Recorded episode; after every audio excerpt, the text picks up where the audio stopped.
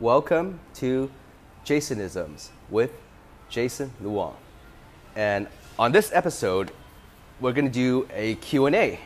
And I'm here, I'm right now with one of my best friends here, Jennifer. And, um, you know, she's going to be asking me some questions about my work and what I do. And uh, I'm going to try to answer them as truthfully as possible. And this is, and just keep in mind, uh, everything is unscripted. And I'm just going to work, work through these questions and hopefully give you guys some positive insights. So let's go. Jennifer, welcome to the show. How are you doing today? Hello, I'm fine. Awesome, awesome. You, if Jennifer's, Jennifer's voice is a little bit soft, so I'm gonna go ahead and help her with. Uh, I'm gonna, you know, kind of voice these, uh, voice her questions again when she asks them. So let's start with the first question. Hello, Jason. Uh, what do you think about luck in business? Okay, so the question Jennifer is asking, it's about luck in business and how I feel about luck. And this is actually kind of a funny question, you know, because when I say, when I'm talking about luck, you know, I think, you know, as the old adage, uh, adage says that, you know, um, the harder I work, the luckier I get, right? And I kind of want to talk about, uh, put it, let me, let me put it this way, right? It's kind of funny, you know, right? Because when you talk about luck, I kind of think about gambling, you know, whether it's playing on the roulette table or just rolling the dice, right? I mean, the more times I roll a dice, you know, the luckier I'm going to get because sooner or later I'm going to hit something that I want to hit. You see what I'm trying to say?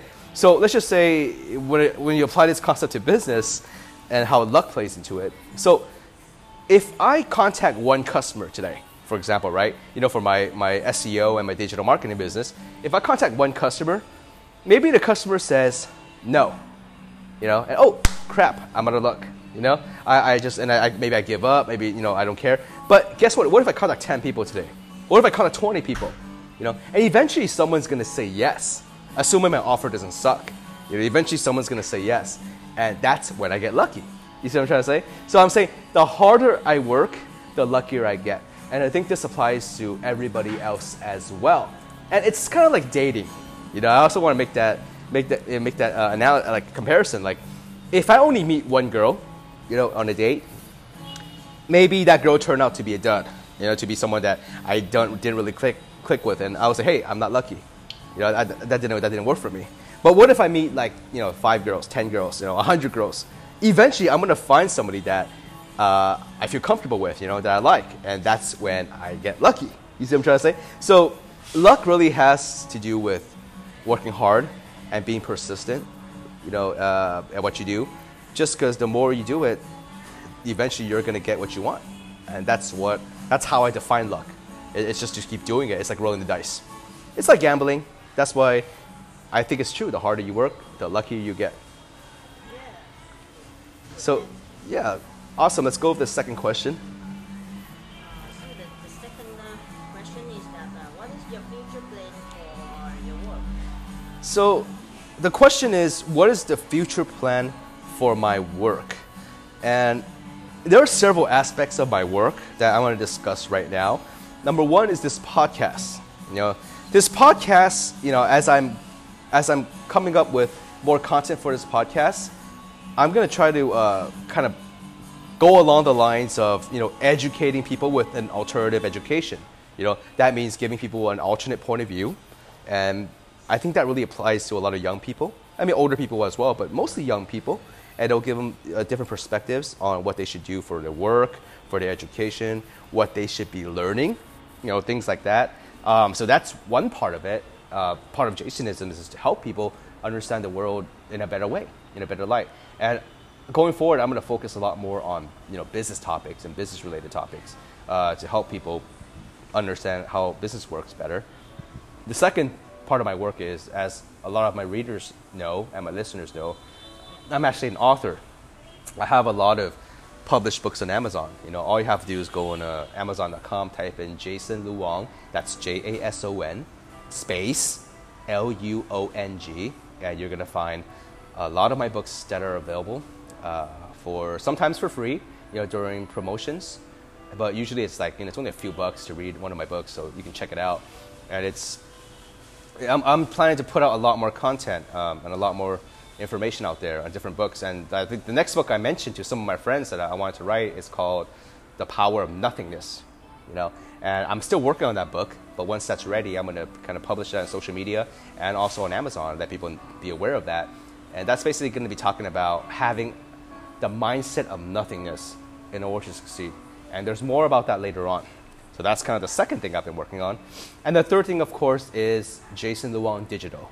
You know, that is my SEO and digital marketing business. And my goal for that business is to help as many clients as possible, uh, both in the United States and worldwide, to get found on Google, get a ton of marketing leads, and grow the businesses. Because I think that's what I'm good at. I'm really good at co- coming up with content. Uh, I'm very good at uh, helping people you know, distribute content, uh, find the right ways to pro- you know, uh, present their content, and also help them get the right content strategy in place to rank on Google, get their websites found, and also get a bunch of leads through their website and also on social media. And that's what I'm, I've been working on in my work. Awesome. So let's go on to the next question, Jennifer. Yeah, can you show me how to find a good job uh, and how to make you uh, significant from uh, the current labor market? So I think the question from Jennifer is, um, I think this more applies to younger people entering the labor market, right? Is that right? It's more about that. Yeah. Okay, that's cool. So the question is how to find a good job, you know, in this in this labor market, and and how and what is uh, the best way? What what kind of what skills or jobs are needed in this um, you know in this labor market? I think that's that's kind of to two. make you significant? Okay, how does it make it significant in the labor market, right? Yeah. So it's kind of a two-part question. Um, let me go ahead with the first part first, which is how to find a good job. A lot of people who are graduating from you know university, colleges, or even high school, and are looking for a new path um, in their life, I think that finding a good job really depends on what you're good at. You know, because I mean, I know there's a lot of talk about like finding your passion, doing what you you know you doing what you like, what makes you happy. That's all good, but you also have to bring in some sort of income, right? I mean, you got to bring in income to support your family. You got to bring income to support yourself. So you got to strike a balance there. I mean, you got to find a good job, but it's, it's got to pay well as well. You know, that's kind of a, a key component of finding a good job. So I think the first thing is you have to do is look at what types of work pay well. That's the first thing, you know. Or I mean, it doesn't have to pay you a million dollars, you know. Or you don't have to get a six-figure salary right away. But what matters is that you at least find something that would pay you a decent salary, you know, or a decent amount of money for the work you put in, and start with that. And and then whether that's good or not, that's up to you. You can actually get good at a job. You can learn new skills. You can apply new skills toward your job, and get better at it. You know, because I mean, everybody starts off with nothing. You know, everybody starts off not knowing anything. Like in my previous podcast, I was talking about how I started in copywriting and uh, as a professional writer, never even having take have any professional training in, in professional writing. Yet I was able to break into that field, and it took some time. But hey, you could do it. You know, so I hope that answers the first question. eh, you know, where, how to start finding a good job. The the short answer is find something that pays well, and get good at it. And the second, I think the second part of the, your question, uh, you said that what skills or what part of the job should be relevant to the current labor market, right? Is that right? Okay. So the labor market is the labor market. So whatever the market demands, that's what the market gets. So what I'm saying is that if you are learning a skill that's highly desirable in this marketplace, it will be much easier for you to find a good job, no matter what type of work that is. you know. But if it's a skill that the market does not demand or it's not in high demand, you're going to be faced with a, a lot fewer job prospects, and you're going to have a lot more competition. You know, so let me give you an example. Um, for example, if you are just, if you think you're going to be uh, an artist, you know, or something, uh, you might be a very good artist, but if you don't know how to market yourself, you don't know how to present anything unique, you know, just kind of like just I'm just an artist, you know, that kind of thing. It's to be very hard for you to find a good job, just because there's so many people out there who says who says you know they're an artist, and you're to be looking at a lot of competition and a lot. I mean, a lot of meals. You're to eat a lot of meals where you're not to go full, just because it's hard to pay your bills. you know, when you're not in, in that type of work. But let's just say if you're, you're, you're, you're very skilled in, um, you know, IT, you know, skilled in programming, you know, software coding, you know, stuff like that. That now, see, those are high demand skills. You know, those are high in demand skills that you could apply to the labor market, and it'll be very easy for you to find a job in those fields. And usually, the pay is quite high. Yeah, but is but then the third question that you did not ask is: Is that what you really want to do? Do you want to sit in front of a computer? You want to sit in front of a computer all day, and just uh, and just code, code, code, or do you want to go outside and draw and make beautiful artwork?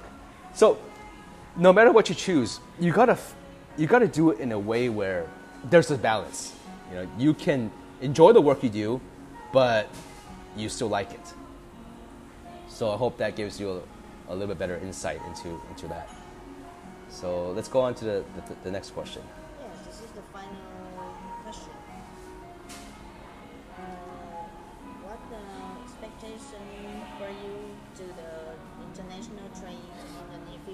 Okay, so this question has to do with international trade. Um, it's what are my expectations uh, on international trade? And I think um, Jennifer might be referring to like the trade war uh, between the United States and, and China. And this question really pertains to me because I used to work in international trade for a long time. And um, I, I'm, I consider myself pretty knowledgeable about the industry. And my thoughts on this is that, I mean, I don't have, I don't have a lot of thoughts on this. No, I'm kidding, I do. so um, I think anything that's labor intensive, you know, any, any type of product that's trading that's very labor intensive, um, that would probably not be coming from China uh, in the in the near in the, in the long term future. You know, all that stuff would probably be shifted to other countries where labor costs are lower, and this has nothing to do with. I don't think this really has too much to do with the trade war. It's just a trend. I mean, it's just you know when you need something produced cheaply and this place does not offer you um, the labor cost that you you like to achieve, you have no choice but to move the product. You know, and it's also it's, also because of consumer demand. You know, consumers are not willing to accept a higher price. You know, that's kind of the that's kind of the basic situation. And also, um, you know, of course, anything that's resource intensive. You know, if you need uh, a lot of oil for your products, you need a lot of rubber, you need a lot of you know, if it's agricultural products, you just gotta be close to the source. So the source that's coming out that, that's going to be traded to other places is that's where the, I consider the source, and that's where manufacturing happens, the packaging happens, you know, the uh, getting the raw material happens. So you just got to look at where that source is coming from, how the labor is, and where that labor is going, and that's what is happening. And because when you talk about international trade, everything is getting more automated. So I mean, pretty soon, gone are the days where you know you have all these people, you know, hundreds of workers, thousands of workers, you know, just kind of using tools and machines and kind of putting things together and on assembly line that's going to slowly change. What's happening is right now, as I speak, I have friends who are in who are developing patented te- technology, you know, who are creating uh, new machines, you know, that can do the work of you know 10 workers, you know, even 30 workers in the past.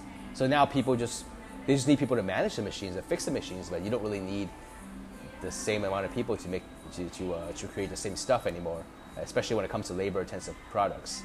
And I think that's going to be the trend in international trade uh, going forward. So if you if you were someone who was involved in international trade and you wanted to produce produce products at a good price, you know, you would have to f- work with manufacturers or become a manufacturer, and you would have to kind of find other ways to automate your processes or the most difficult processes in order to get what you you know get what you need at a good cost. Because it always comes down to cost and what the consumer can accept. It always comes down to the market. So if the market cannot accept that cost, you're going to get a lot of resistance. No matter how hard you try, you're going to get a lot of resistance in that in that situation.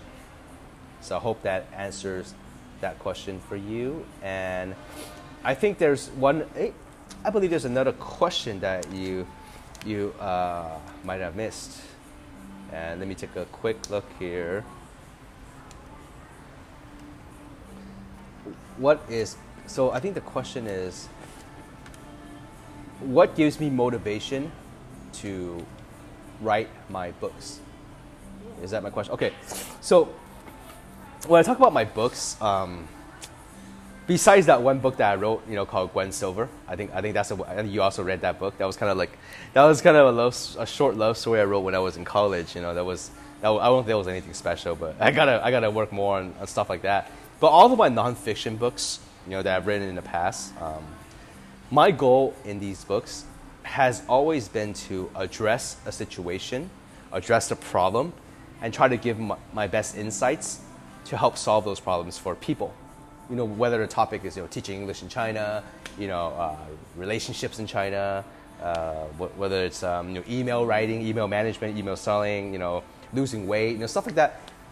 A lot of these issues um, and topics, either either I've come across personally, or I've known of so many people who've been through these problems, who, who's gone through these issues, these processes, and I and that's when I was there to uh, kind of help him with that and I've always I learned a lot from my experiences, you know, traveling and doing business overseas and all that, and that's why I, I kind of come up with this book where I can offer a solution to these problems. You know, so my goal has always been to help people, you know, to give people the insights, give people the, the knowledge they want, the knowledge they, they, they need to accomplish whatever task they have. And that's always been my inspiration, you know, my motive, and also my motivation to write these these uh, these type of books. And as I, as I mentioned earlier in this in this episode, is that I was gonna I'm gonna write a book on the power of nothingness, you know. And let me go ahead and talk about that just for a, a few seconds. Is the power of nothingness is not really a new concept, but I'm trying to put my own personal perspective on that to help people. So it, it really comes from a Zen Buddhist concept, you know. Uh, for Zen Buddhists, you know, we talk about nothingness. You know, we'll talk about um, you know just just not having anything, and that applies to a concept in your mind. It's like if your mind is empty, you know, if if what you're seeing is empty, if this world is empty, if it's non-material, what would you do differently? You know, so as a very good example, uh, let me give you a very good example. Like, let's just say if I'm driving right now, okay, and I'm on a very narrow street, and all of a sudden I see this car that's that just parked that's parked in front of me, you know. And maybe I'll get all crazy. Ah, why are you why are you blocking me? Get out of the way, you know. Oh, I'm trying to get around. Well, why are you why are you even here? Don't you know the rules? You know that's you're illegally parked. You know this and that. But if but as I pass that car, if I see that there's no driver inside, if that car is empty, would I still be so angry? You see what I'm saying? Would I still be so angry? Would I still be so mad?